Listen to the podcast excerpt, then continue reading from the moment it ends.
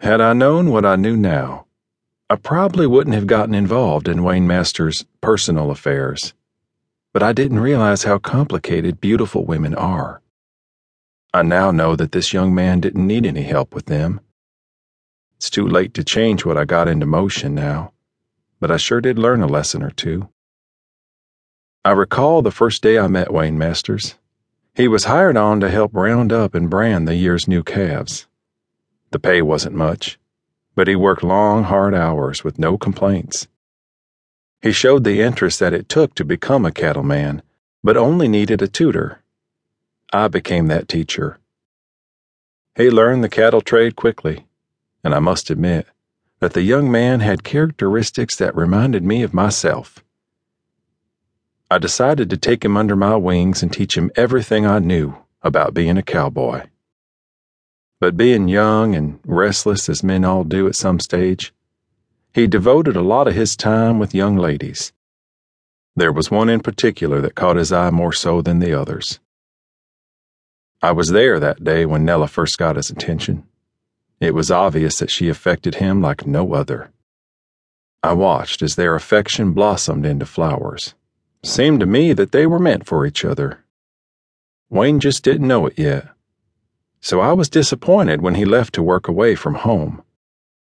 I was equally disheartened when I learned of the construction accident that almost ended his life. I decided right then that it was necessary to bring Wayne home somehow, and selling him the ranch just might do the trick. Of course, he would need a family too, and being a cantankerous old man, I had to do something to get him started. He always wanted a small ranch of his own and I aimed to see that he got it along with a beautiful housekeeper as a bonus. Turned out to be more than I bargained for. I never experienced much of a love life, but Wayne sure had, and I really stirred things up. It took a strong man to endure the trials and tribulations that faced Wayne after his return. I can't think of another man that could pull off what Wayne Masters did. He faced tornadoes, floods, droughts, and murderers. But the toughest battle was with the lost memory of the women in his past, and he had plenty of those. Sure was proud of him. From the memoirs of West Texas rancher Joe Reed.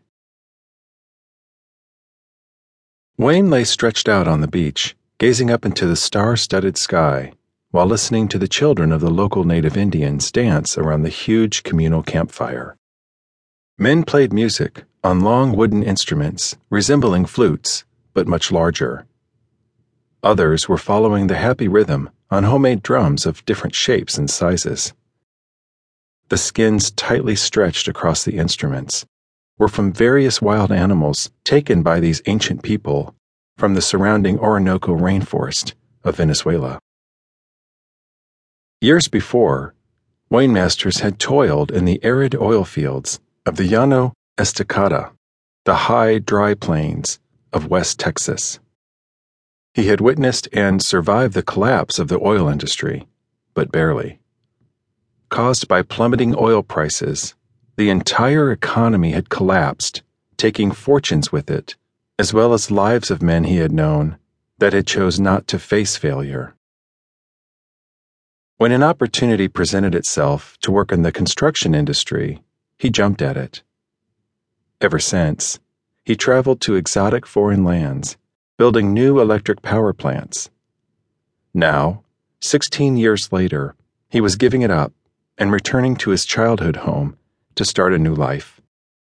This project in Venezuela was his last.